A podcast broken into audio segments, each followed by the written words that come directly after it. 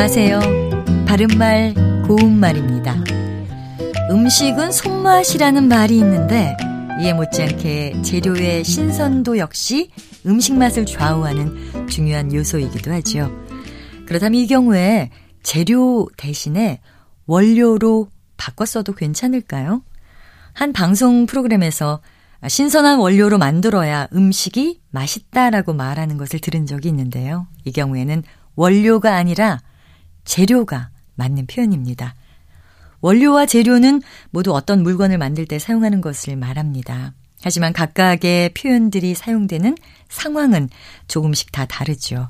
우선 원료는 어떤 물건을 만들 때 들어가는 재료를 말합니다. 예를 들어서 설탕은 사탕수수나 사탕물을 화학적으로 처리해서 가공한 결과 나오는 것이기 때문에 사탕수수나 사탕물은 설탕의 원료라고 할 수 있습니다.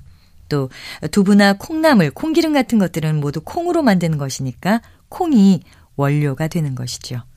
반면에 재료는 물건을 만들 때 그 바탕으로 사용하는 것을 말합니다.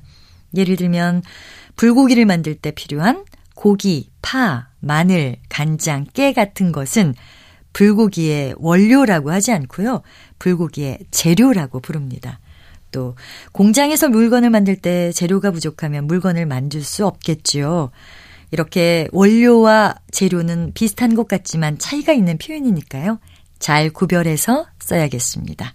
바른말 고운말 아나운서 변희영이었습니다.